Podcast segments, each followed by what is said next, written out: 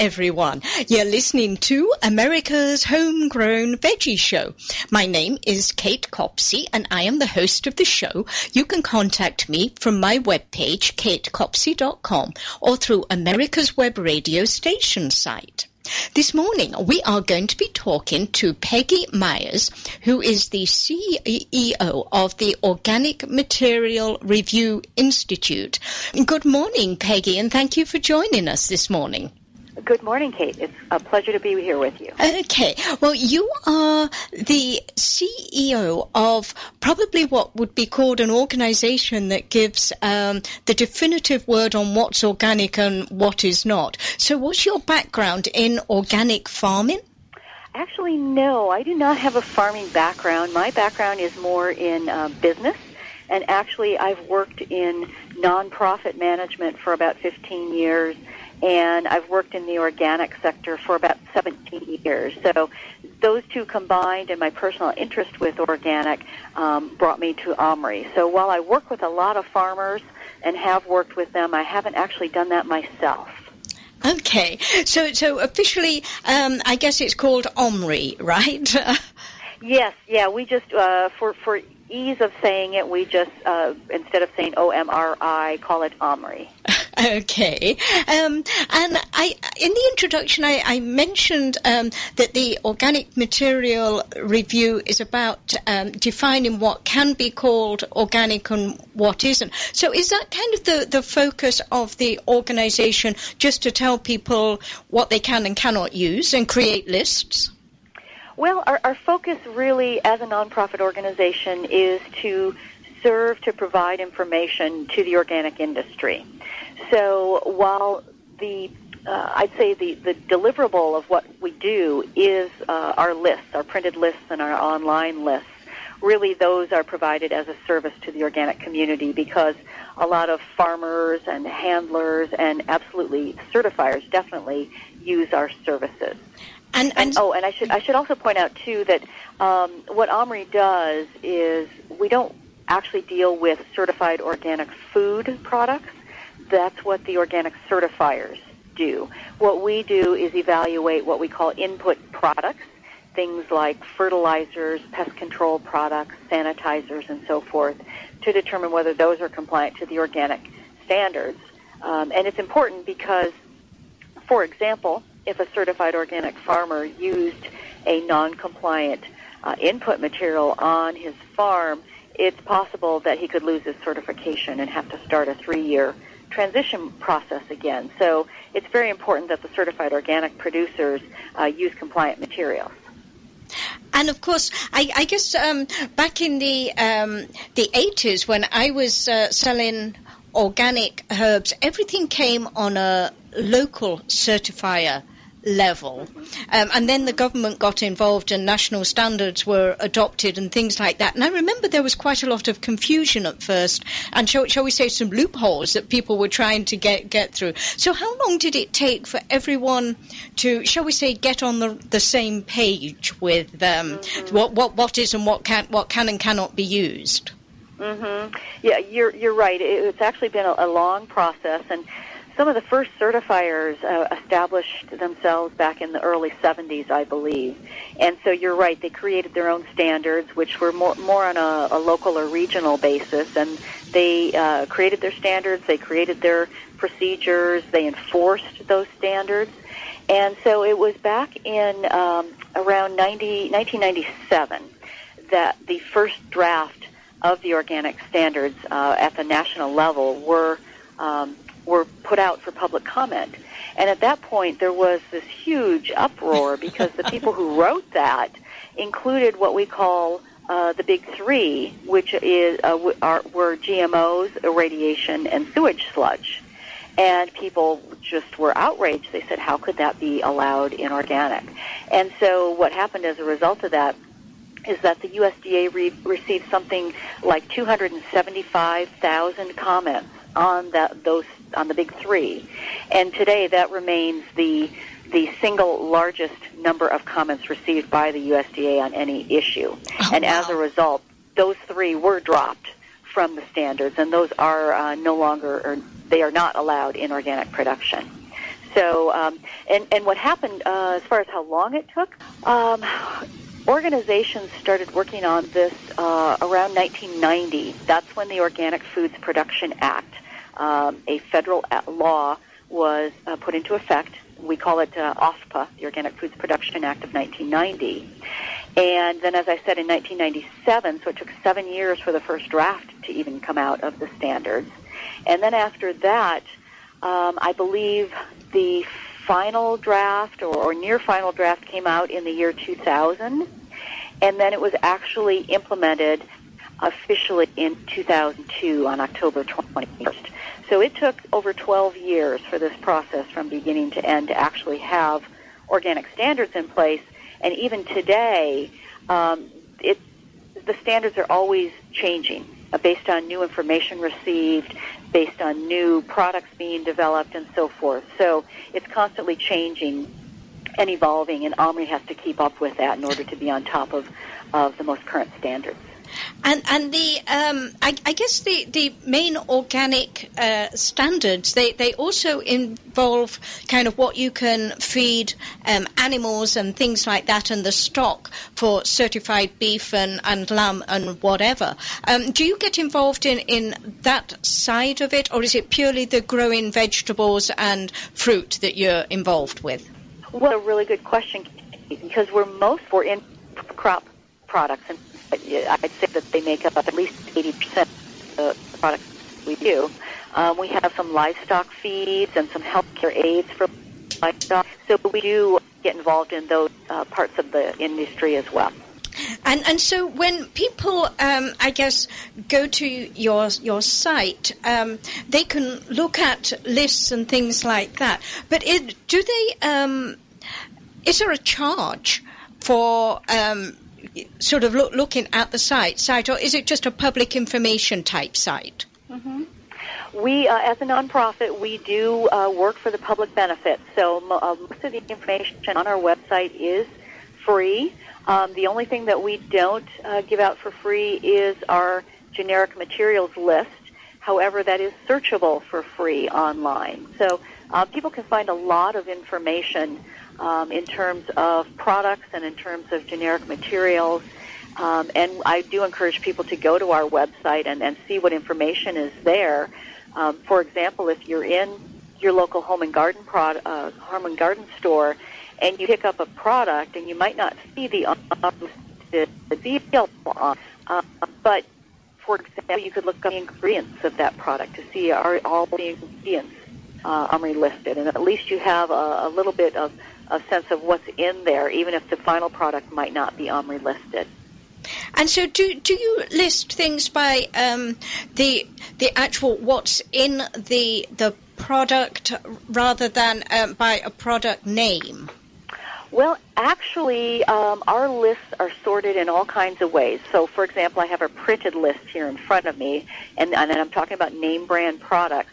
It's sorted by um, category in you know um, for crop products we have different categories like fertilizers and pest control products. For livestock we have certain categories, and for processing and handling products we have categories.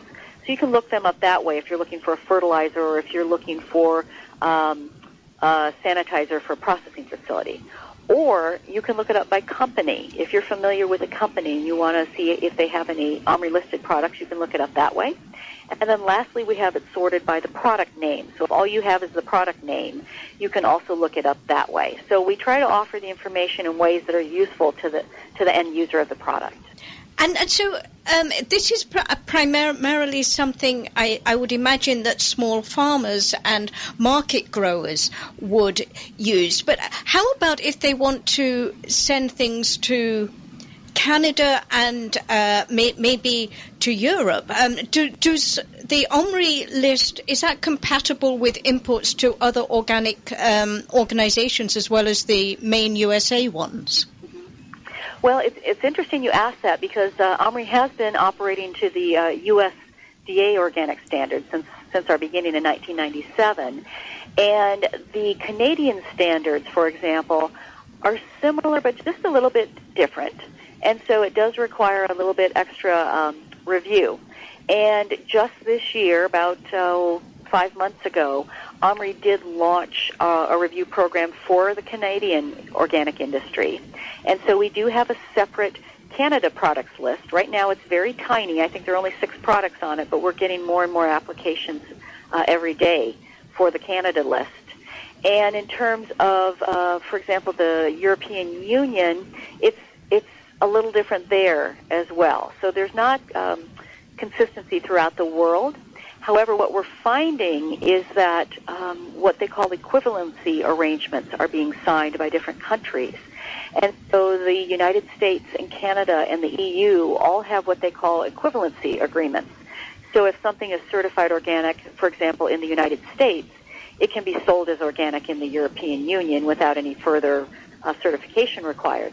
What we're unsure of at this point, and what OMRI um, is going to probably take on as a project in the near future, is looking at those equivalency agreements and what do they mean for input products. Uh, it's more clear for the end food products, but the input products are a little more questionable. So we're going to do some more research on that. But the, the simple answer to your question is uh, it's not necessarily allowed in one country because it's allowed in the United States.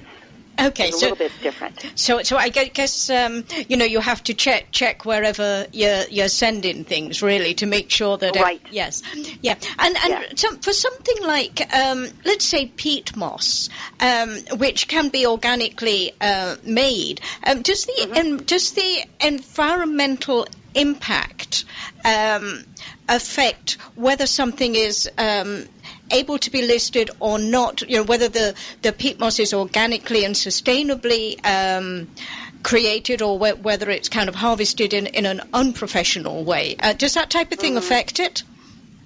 Yes, it, it, it does. Um, and it does that. Um, this is a good opportunity for me to talk about the National Organic Standards Board.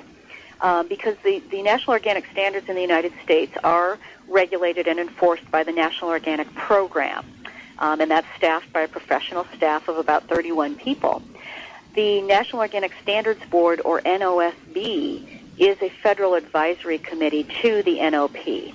And so uh, there is a national list of allowed and prohibited materials, and the only way that a product is added to or removed from that list is upon recommendation of the NOSB. And so one of the things uh, that I know the NOSB looks at as they're evaluating materials and whether to uh, allow a generic material, they do look at the environmental impact. And it's interesting because they look at it not only, um, you know, as as you said, they not only look at it from the production side.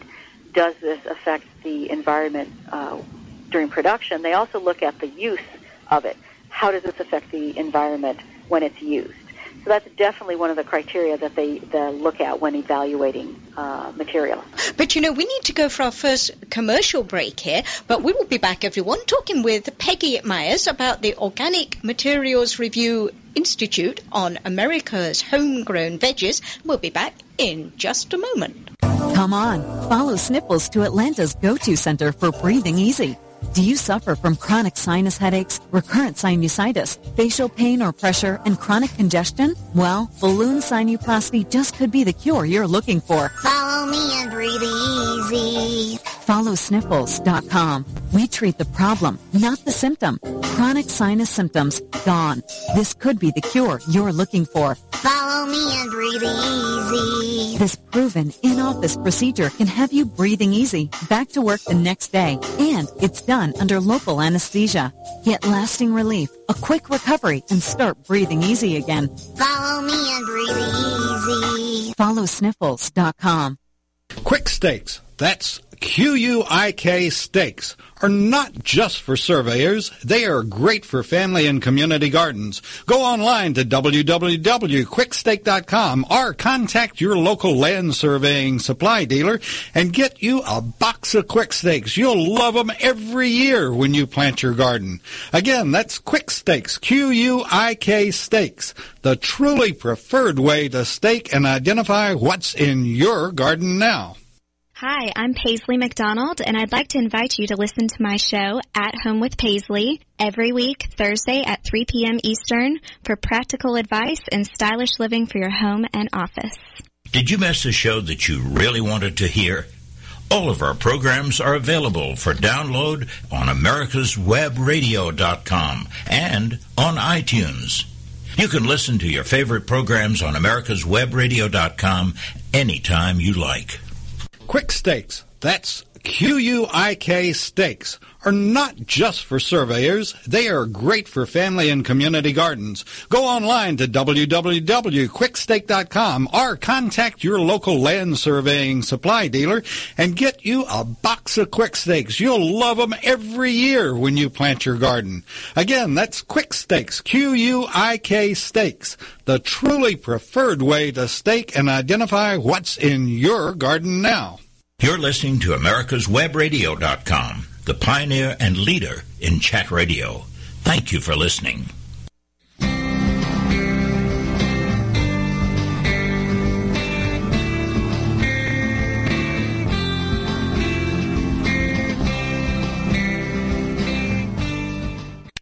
Welcome back to America's Homegrown Veggie Show. Remember, you can catch up with us on Facebook at America's Homegrown Veggies. And if you miss any shows, you can find them on americaswebradio.com webpage. You can also find them on iTunes and Stitcher. Just look for America's Homegrown Veggies. This morning we are talking with Peggy Miars from the Omri Institute and we talked a little about the organization as a whole and standards and things like that, Peggy. But let's go down to how that actually affects the grower and the, or the local grower, the market gardener and the consumer. Um, when I go into particularly um, nurseries and or the nursery area of a box store, there's an increasing number of items that are listed as um, organic this or organic that, but they don't have the the OMRI stamp. Is there a difference between just having um, saying it's an organic fertilizer and actually being organic? Yes, unfortunately. So that the, one of the confusion, uh, confusing things I think is the word organic or natural. Um, for example, on a fertilizer, um, a company can put the word organic on it, and their arg- argument may be, well, it contains carbon materials, and so therefore it's organic, and that would be allowed. So just saying organic doesn't really mean that it's been verified by a third party. Now, if you see the OMRI listed seal, of course, then you know that it's gone through the OMRI um, review process. There's also another organization um, that does similar work. Uh, Washington State Department of Agriculture also has a seal um, that might be seen. Um, not so much on consumer products, I wouldn't think, but more so on um, certified organic, um, or excuse me, products that would be used by certified organic producers. And are, there some things, I know mushroom compost for instance, um, usually that has, I guess, in, professional or, or, large establishments, that can have um, contaminants in it. But then, uh, if you get a smaller one, um, it could. It, may not have those. Is there a way of, is that where you go to a product, um, your list and actually look for named brands of things or, or can you, or do, does organic uh, mush, or does mushroom uh, compost just not make it because are, the bulk of it is not organic? Um, no, mushroom could be used um, to make compost. It does not have to be organic to begin with. Uh, but you ask a very timely question in terms of, um, for example, a lot of bioplastics are being put into compost today. And that's one of the things that, are, that we're talking about um, right now because the organic standards are a little gray in that area in that they require um, uh, an inspection of the, to uh, visibly inspect for contaminants. But there isn't really a metric in the standards. For example, it has to, you know, contain less than than you know one percent contaminants or something like that. So it's a little gray area at this point. Hopefully, that will be uh, tightened up, but um, it really just depends on the manufacturer and their policies and procedures. And uh, the standards, unfortunately, as I said, are a little gray uh, in that regard. However, again, um, you should probably look for some sort of product that's been verified by a third party like OMRI to at least ensure that they're following the, the appropriate standards. So, so if we find, for instance, um, a product on your listing, um, a commercial product that has an OMRI um, list or, or, stamp on it, we can assume that everything on your has, is in compliance with you. But does it have to still um, list the individual ingredients? So, for instance, if if you wanted um, what, what's now termed a vegetarian garden, i.e., you don't mm-hmm. want bone meal and uh, feather meal and things like that in it. Those are perfect. Mm-hmm. Those are kind of on your listings, but could those also be in products, or would they have to be listed in products? Those types of ingredients would have to be listed. Um, what you might not find on the ingredient are um, ingredients within ingredients, for example, uh, particularly in uh, pest control products there are some inert ingredients. So they're not an active ingredient, but they're still in there, and people may want to know about them. But in terms of um, you know bone meal and feather meal and that sort of thing, the, the major ingredients they would be listed on the package. Yes. And and so all the packages, I, I guess there's somebody else that that um, re- requires, I, I, guess, different things on on packaging um, rather than than yourselves, right? Or do you advise on packaging? Um, no, we don't. We look at the packaging as part of uh, part of our review process, but we do not uh, uh, regulate or enforce packaging. Um, for fertilizers, for example, each state has a registration process through their Department of Agriculture that would handle that. And, and so they're, they're the ones that figure out whether it's a 555 or a 101 or whatever, right? right. Yeah, yeah, exactly. And, and we do, um, you know, in that case, we do look at uh, ask for their um, um, their test to, to show and verify that if they're calling it you know a 444 or a 374 or whatever that they've got a test to back that up. Oh, okay. Um, and so, from um, I guess a manufacturer's point of view, if you're um, making, for instance, your own, um, you're, you're, you're bring, bringing some, something that you want to have on the market, and they want to get it OMRI approved. Um, what's uh, is it as, as horrendous a, a, hurdle as getting certified organic in the first place, or is your your your um, requirement fair, fairly straightforward and streamlined? Well, it's it's similar to certification because I, I actually used to to work for California Certified Organic Farmers, and um, and understood the certification process there. And coming to OMRI, I, I discovered that the the review of inputs is very similar. Um, there is a lot of documentation. There is a lot of paperwork involved in both certification and in the input review process. So I, I'd call them pretty pretty similar. Um, and and what we do is very similar too. In that first we we uh, receive the application and the paperwork, and then there's usually a back and forth because there's usually something missing or some information that we need and, and need to ask them for. Um, and then so once that's done, and the initial review of the paperwork is done, then it's forwarded on to a um, technical reviewer who actually uh, looks at the, the scientific information, and the um, total ingredient list, and said the ingredients within the ingredients and the manufacturing process to determine whether uh, they want to recommend that it be allowed or not allowed. And it's not the decision's not made by one individual; it's made by uh, a panel. And so the majority, or actually all the members of the panel, need to agree to list a product before we list it. Um, and then um, we do require inspections as well. We don't inspect 100% of the products on our list, but we do random inspections. Um, and then per the National Organic Program policy, we must inspect all high nitrogen fertilizers because of the, uh, the risk of fraud involved there. So it is quite an intense process. We, we've done a lot of streamlining over the last few years to, to help, try and make it a little bit better for the, the manufacturers. And and so if if some, somebody wanted to approach you, um, about how long does um, the process last? Um, what, mm-hmm. Could they get it done? For instance, they've been developing it this year. We're now now at the end of the year. Would they be able to market with your um, uh, stamp on it, say in March, if they started now? Um, I'd say there's there there is a very good chance, yes. Um, reason I, I don't want to say yes or no is it depends on the product, it depends on the complexity, and, and it depends a lot on the response of the manufacturer, um, because a lot of the review times actually that back and forth where we're waiting for more information from the manufacturer. Um, but we um, we streamlined our procedures. We got really good at uh, service and what we were doing, and a few months ago, our, our average review time was about two months from beginning to end. And we've we've uh, hired a lot of new staff and promoted some people. Um, we've gotten some new projects going in, so we're not able to maintain that high level of service that that we want to. And right now, the re- average review time is more like four months.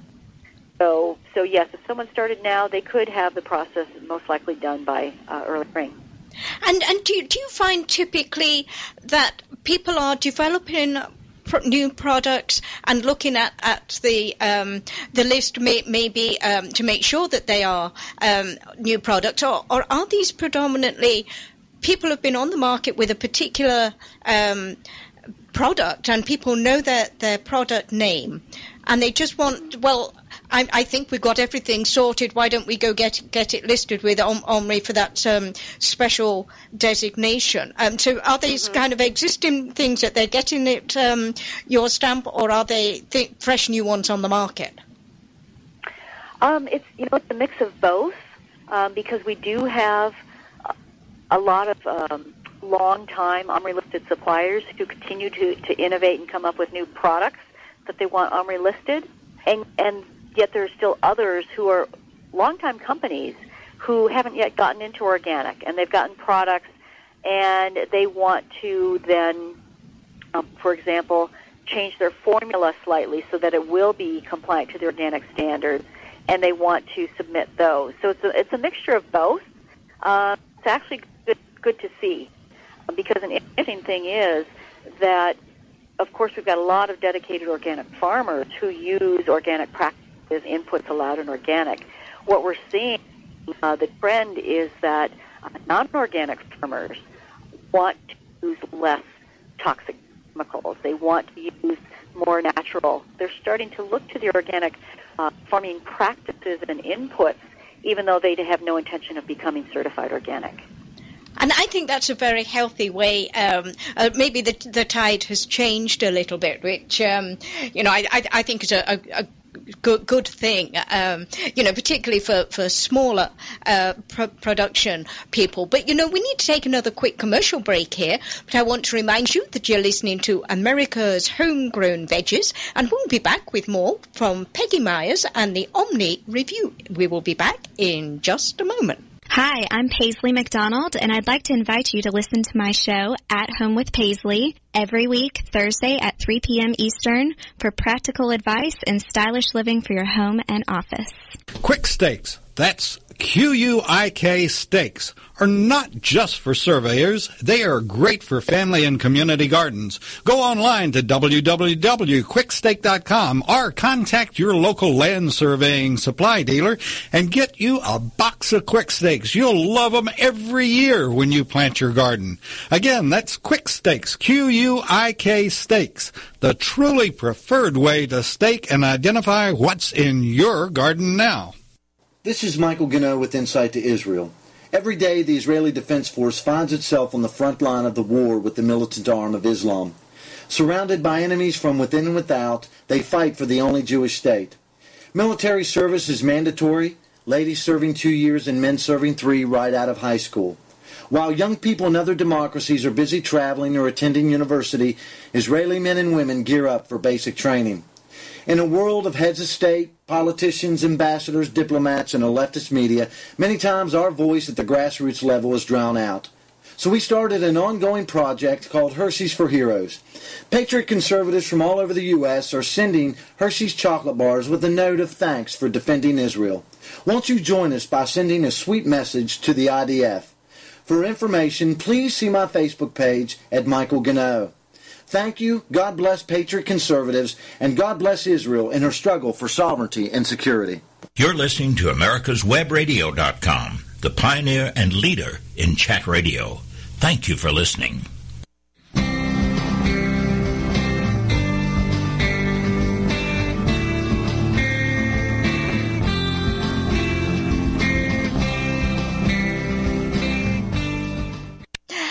Back listening to America's Homegrown Veggie Show. I am the host of the show, Kate Copsey, and this morning we are talking with Peggy Miars from the Omri Institute. Um, and Peggy, we talked a little about um, the product designation out there, and it's it's on all products that that you um, approve of. So whereabouts do we do we find these products? Are they in big box stores and, and smaller stores as well?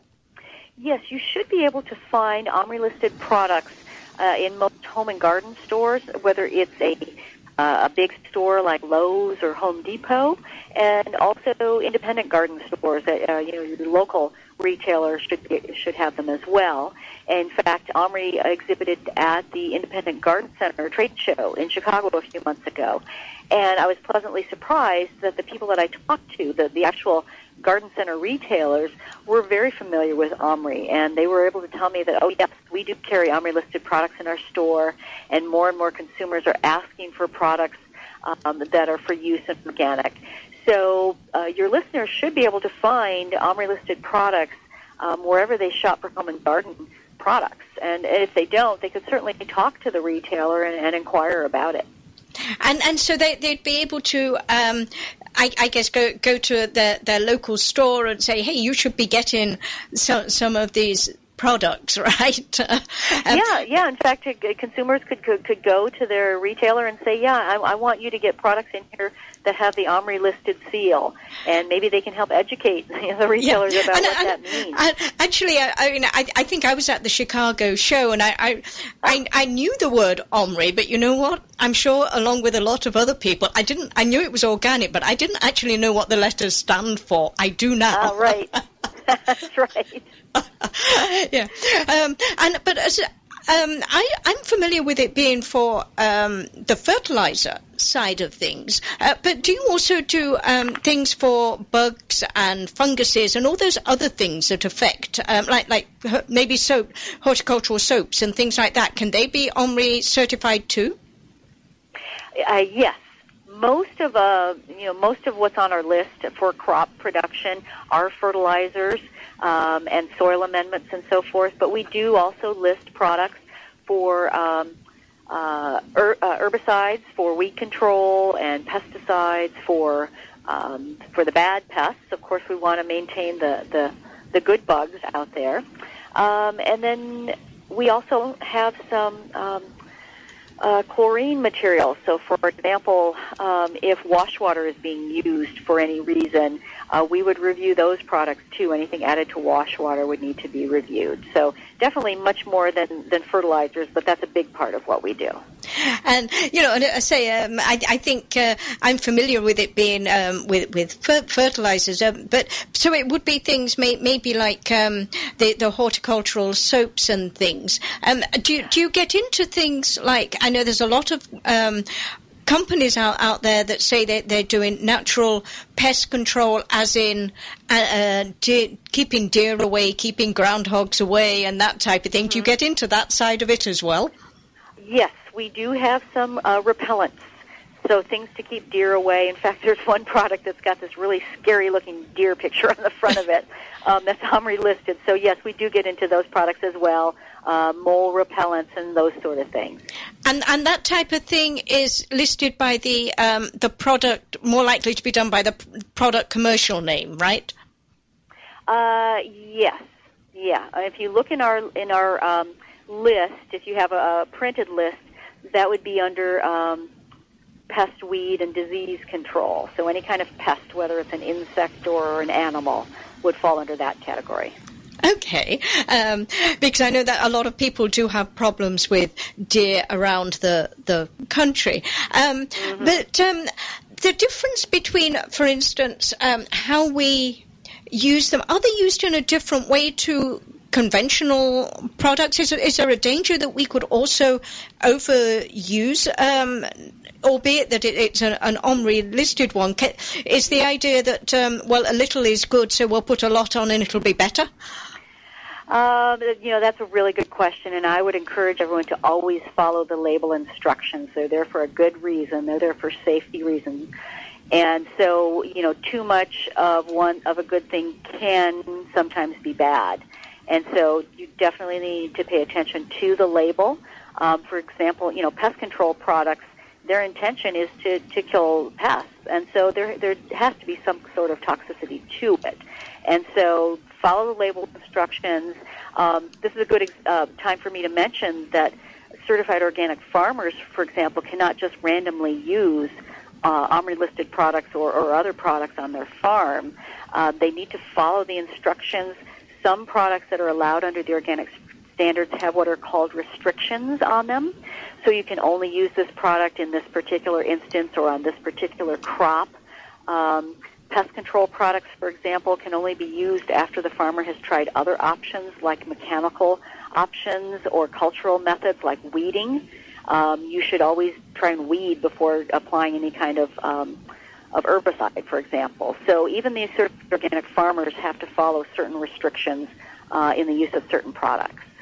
And, and I, I, would imagine that um, the, the, the, runoff um, pro- problem and getting into waterways, um, would that depend on which area you're using something for. So something could be om- OMRI um, acceptable in one area, but maybe it contaminates a different area. Have you ever found conflicts like that? Well, you know, actually, there are some materials that are allowed in uh, livestock production, and they're also allowed in crop production. And so, yes, it is possible that for one use it's allowed, and for another use it's prohibited. So again, that's another reason to look at the use instructions and make sure that you're using it for the for the uh, in the proper way for the the proper um, problem that you're trying to control. And so, so some some things could be on two different lists, um, you know, depending on what, what they what they are. Um, yes. Yeah. Um, so if people, um, if they've got um, one of these these pro- products, um, do they have the same? Um, with them being less toxic, do they, do they have the same efficiency as some of the more toxic things? Well, you know that's that's a good question. Um, OMRI doesn't really get into to the efficacy of products, and so I don't have exact data on that, and I probably depend on who you talk to. Um, but for example, you know, pest. Actually, you know, I went to a, um, a biopesticide conference not too long ago, and I did hear a researcher from I think the uh, University of Wisconsin talking about a particular uh, test that she did and it did show that in some cases, you know, the organic products can um, produce uh, have a better uh, result than than the non-organic ones. But I think it just depends a lot on how it's applied and what part of the country you're in and the soil and that sort of thing. So in some cases it might be more efficient, in other cases it might not be. And I, I, would imagine it would also depend on what sort of um, situation you're, you're, in, particularly the weather, which can be that mm. that that can just throw so many things to a different. That's way. right. yeah. I agree with that. Right. Yeah, um, partic- particularly humidity, for instance, and funguses just go hand in hand. I don't think there's anything short of a tent that could stop that. Um, That's right. We see that uh, here in the Pacific Northwest. Yes. Oh, oh yes, that, that's right. You'll get very humid out there. yes, we have a lot of moss that grows around here. Yeah, um, and so so all the, these um, the, the the products on on your list. Um, is it the sort of thing that if somebody may, maybe went to your list um, and found, found specific uh, pro- products on, on, there that they would be able to formulate their, their own general. I mean, do you have, for instance, let, us take uh, bone meal, for instance. Um, mm-hmm. Does that doesn't do you give the um, the amount of nitrogen or, or um, whatever that you would phosphorus that you would be able to attain from that if somebody wanted to make their own um, balanced co- um, fertilizer. Mm. Um, we do not provide that information primarily because that would get into what would be considered consulting. And because we're an independent third party accred- uh, that's got accreditation, one of the things that we are not allowed to do is consult and, and help uh, people bring products to market. So that's not something that, that we would do. However, one thing that people could do if they were interested in that is go to our website and search for our eh, through our generic materials list. So these are not the na- name brand products, but these are things like you said, bone meal and feather meal and so forth. And you could see whether those are allowed and potentially take some uh, allowed materials to create uh, a, a brand name product. But but certainly fact- a home a home gardener would be be able to look at your list and and, and if if there's things like bone meal and feather meal on there when Mm-hmm. they, if they saw those even though they weren't uh, OMRI listed they they would feel fairly safe to to use those if they chose to on in their own home garden. Sure, yeah, they could do that. And our generic materials list actually um, not only lists what's allowed in organic, but it lists prohibited materials as well. So that's a good use for, for listeners if they're if they're looking at something and um, they can actually see whether it's prohibited in organic production and, and most likely decide not to use that one. Yeah, and and th- those would be things that are, are in the marketplace as well. Well, yes, correct. These would be in the marketplace, but they would not be OMRI listed. Um, What type of things would, would be would be on there? I mean, I know urea is one of the big ones that, that obviously they don't use. Um, so, what type of um, things would be on the in on the prohibited list that would be in the general marketplace? Well, you know, one one thing I can give as an example um, would be that there are certain products. In fact, I'm looking at some right now um, in the generic materials list. Depending on how they're used or manufactured, they can be allowed, they can prohi- be prohibited, or they can be allowed with restrictions. So, for example, I'm looking at microbial products. Non-synthetic microbial products are allowed. Um, they must be composed entirely of identified microorganisms, et cetera, et cetera, et cetera. We also have microbial products prohibited.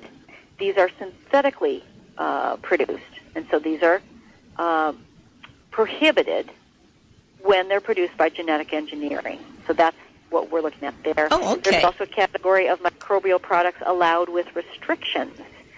These are non-synthetics, and it goes into very great detail about uh, what can be included in that product. So it, it's it's very complicated, and it gets you know above my level of scientific knowledge, um, which is why we have such uh, intelligent, experienced reviewers doing this work for us.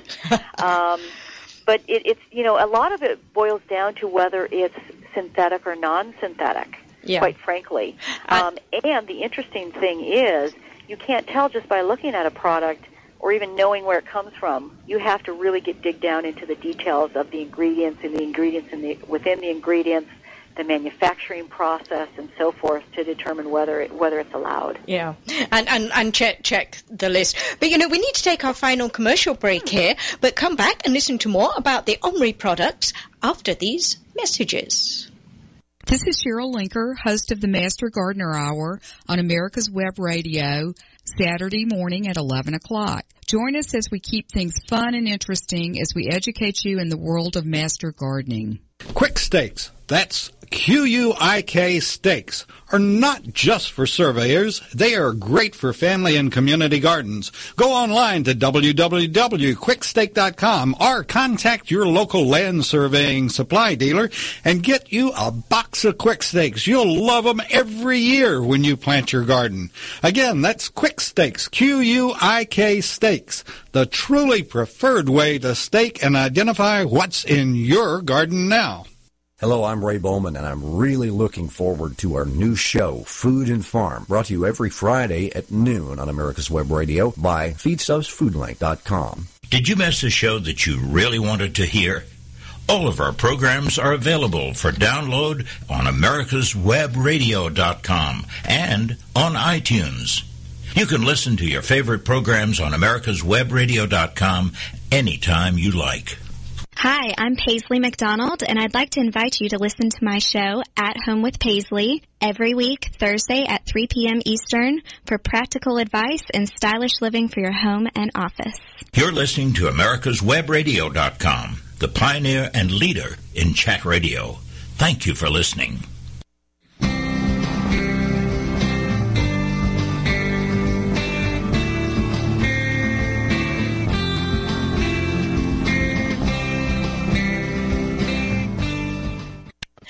I hope you're enjoying America's Homegrown Veggie Show this morning. We have been talking about the Organic Materials Review Institute with CEO Peggy Miars. Um, and so let's start, Peggy, with the actual site. It's omri.org. Is that correct? That is correct. Omri.org. Yeah, which is a lot easier than try, trying to put in the Organic Materials Review Institute because most people would have a they'd have a typo somewhere in there. Um, and so w- w- this is a site site that's um, useful for both the market gardeners, the farmers, and the consumer. Would that be right? Yes, I would say that it's useful to, to anyone who's interested in, in the organic uh, marketplace. But it, but it's not split into areas for one versus the other. Um, no, I'd, I'd say that there are general areas that are that are of use and interest to all. And uh, and so so what sort of um, we mentioned a little about about the list. How, how do we get to the list from the site? Are they listed on, on one side as a tab that you can go to the um, the the certified list of, of products? Yes, absolutely. If you go to our, our website, the Omri list is the first item on the menu on the left side. So it's right at the top, uh, first thing that you see. It's really easy to get to, and that takes you not only to our Canada products list, but our U.S. products list and our generic materials list all on one page. And is is there a, a, a newsletter or anything that um, people can sign up for to get news of different things that are coming on the market? Yes, um, we have our, our subscriptions, and so anyone could subscribe to Omri, whether an individual or um, a business, or we've got some colleges and libraries that subscribe in order to receive our publications. And uh, you would receive our quarterly newsletter, as well as our uh, Omri products list and our generic materials lists, and also quarterly updates to our products list. So the subscriptions are good the, the way I like to, to describe them is that if you want the information to come to you automatically, a subscription is good because we'll send you the information by mail and by email. Otherwise, you can always go to our website for free and look up the information um, that you'd like to find. So, so it's a paid subscription if people choose to do that. Yes, and for individuals, it's it's pretty um, reasonable. It's fifty nine dollars a year. I believe for businesses, it's eighty nine or ninety nine dollars a year. And so typ- typically it would be pe- people like maybe universities that, that would um, maybe do the paid subscription so they could get up to date um, information rather than the consumer. Y- Probably, yeah. Yeah. Yeah. And, um, and then our newsletter, uh, we do have our past newsletter on, available on our website so people can go and look at the uh, the last edition of it. Okay. Um, and I, I know as well, um, and there are other resources for market farmers as, as well as large farmers and, and uh, smaller growers? Well, one area that might be helpful, it's, it's not really populated yet, but we do have um, a where to buy page uh, that we started recently because we are trying to allow um, uh, home gardeners and, and market gardeners a place where they can find Omri listed products uh, in home and garden stores and not have to buy, you know, 50 pound bags of things. Um, it, we don't have a lot of uh, retailers on there right now, but we're hoping to populate that with more. Um, so that might be a page that's useful um, uh, to your listeners as well. And I know as well that you have a number of links on there, um, which are resource links. What type of things have you got on the uh, the resource link? Yes, we do have a lot, a lot of links. uh, we have links to the uh, to the National Organic Program website where you can actually go and read the organic standards. We've got a link to the uh, National Organic Standards Board, that, that advisory committee to the NOP. They do meet twice a year, so there's a lot of really good information there.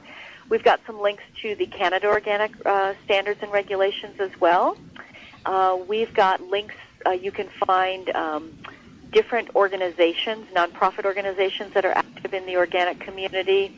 We've got some links to certifiers if you're interested in finding out more about organic certification. And we've got links to um, educational organizations. We have links to uh, research organizations. So lots of them. I'm looking at it right now, and I'd say we've got, um, gosh, it looks like maybe even a hundred links to different Oh, wow. organizations. And so, so one, one, one of the ones that I noticed was uh, the links. I, I know there was one to the um, the naturally certified naturally grown. That's slightly different to organic, certified organic, isn't it? Yes, and that's that's interesting uh, because it, that is a um, that's a private um, certification uh, that doesn't have the federal oversight like like organic does. So this doesn't necessarily have that third party uh, review of it or of uh, accreditation of it, for example. So, but and it's a considerably cheaper, and I, I got the feeling it was more approachable for a market farmer or market gardener that go, going on a farm market um, than actually going the full way to certification. Um, probably. I'm not really familiar with that myself. I think it's a fairly new certification program, um, so I'm not real familiar with it myself. But I would assume since it doesn't have uh, it's not an accredited program and it's not associated with any type of federal agency that it, it probably has a, a lower fee. And uh, you know, as I say, I, th- I think the, um, the the site itself, um, you know, it's it's it's uh, it's got lots of got lots of links. Um, what, what about um, help? Do you give? Um, do you have a help area where people, for instance, if they um, they, they couldn't do that, that maybe try, trying to um, find something out on, on your, your site and it's, it's not there and they want to suggest maybe that you, you introduce it would they go through a help uh, area to do that well that's not really an area um, uh, covered by our, our, our, mission necessarily since we do deal with the, the input uh, review um, and I know that there are a lot of good organizations that deal with that already and so we don't really need to to duplicate that for example, one of the links that we have uh, is to the Organic Center, which is a nonprofit organization that does a lot of, of research work. And they do get into the um, environmental and health benefits of organic. So um, rather than trying to address those issues ourselves, ourselves, we prefer to, to refer you to other organizations that are doing that good work. And, and I know on the um, the the right hand, I think it's the right hand side, you get little tidbits um, about the organisation themselves. Mm-hmm. What type what type of are those kind of little blog post type type things that somebody puts bullets into, um, kind kind of to let people know what's happening on a day to day basis? Yeah, it's um, you're talking about our, our, our little news section on the right side. That's right. We don't really have we don't really have a blog yet. So it's not kept up to date, uh, you know, daily or, or weekly or any kind of regular basis. It's more of an as uh, as information and as news arises. But anytime we issue a press release, we'll put it there, or if we have some sort of announcement, we'll put it there. So that is uh, probably some of our most current information um, there. And we do update it, like I said, as needed. It's usually updated probably every month or, or, or two or, or more frequently uh, if we have information to share. Probably more more often in the the summer in the growing season than, than maybe in yeah. the winter. Yeah. Right. Right. Yeah. yeah. we're we're busy going to conferences and trade shows during the winter. and so, so which trade? If if there's a, a maybe a, a local um, independent garden um, center listening to this, or somebody that likes their independent garden center, um, would they find you at things like the the IGC and and tr- big trade shows like is it MANTS that's on the east coast here? Well, you know, we've uh, recently been getting into the um, consumer shows. Previously, we were very fo- much focused on the trade and trying to reach certifiers and processors and farmers and that sort of thing. So this year was the first year that we went to the uh, the IGC show, and we were very well received. And so we haven't really reached out to a lot of big shows or a lot of, of consumer shows yet, but that's something that we're definitely checking uh, checking into. Um, you will find us at the big um, shows where organic is represented, um, and these would be more like food shows. Uh, the Natural Products Expo East and West would be good examples of, of shows that we would be at. Oh, what, what what is the one on the East Coast? When is that going to be? Natural Products Expo East happens in Baltimore, and it's usually in October. Ooh, that and sounds fun. That's yeah, and that's um, where uh, a lot of the retailers and manufacturers of natural and organic pro- uh, products uh, exhibit. So things like not only organic foods, but uh, body care products and supplements and that sort of thing. Oh, okay. Um, that, that sounds sounds kind of a, a fun show, and I, I Yeah. know the the IGC is going to be on the East Coast this this coming year. Um, but we've got about a, a minute or so left, Oh. Peggy. Um, what would you, um, if people are trying trying to get maybe um, more products and things on the market, what what would you uh, let let them know? Um, may, maybe um, to get more products on the market. Yeah, yeah. Well, I think the thing um, to focus on is um, in terms of the organic community and, and their uh, re- reception to inputs. I think they are more receptive to um, non-synthetic inputs. Even though there are some synthetics allowed in organic production, I think people would prefer that that uh, non-synthetics be included. So, for anyone who might be thinking of bringing a product to market, that would be my advice. Um, and then always um, consider, of course, the, the health and the environmental impact of the product, not only on how it's manufactured but how it's used. And and then I think, oh, you know, I I think a consultant is the best person to, to help someone who wants to bring a product to market for the organic community, uh, mainly because they've got so much experience and they've done this so often that it's that's easy for them when it might be very confusing and difficult for, for the actual manufacturer. So, Yeah. I, and now we can uh, again encourage people to go to our website omri.org and look at the list, not only the generic materials list, but then the name brand products list as well. Yeah, and I, and I, I think, so say, um, think, things like farm, farm markets um, are, are generally small farmers that, that are maybe naturally certified or, or tend to be on the, the lighter side. Um, but I, I think it would be great, great to uh, actually get people to start using a lot more of these um, Omri po- products as we as we find them.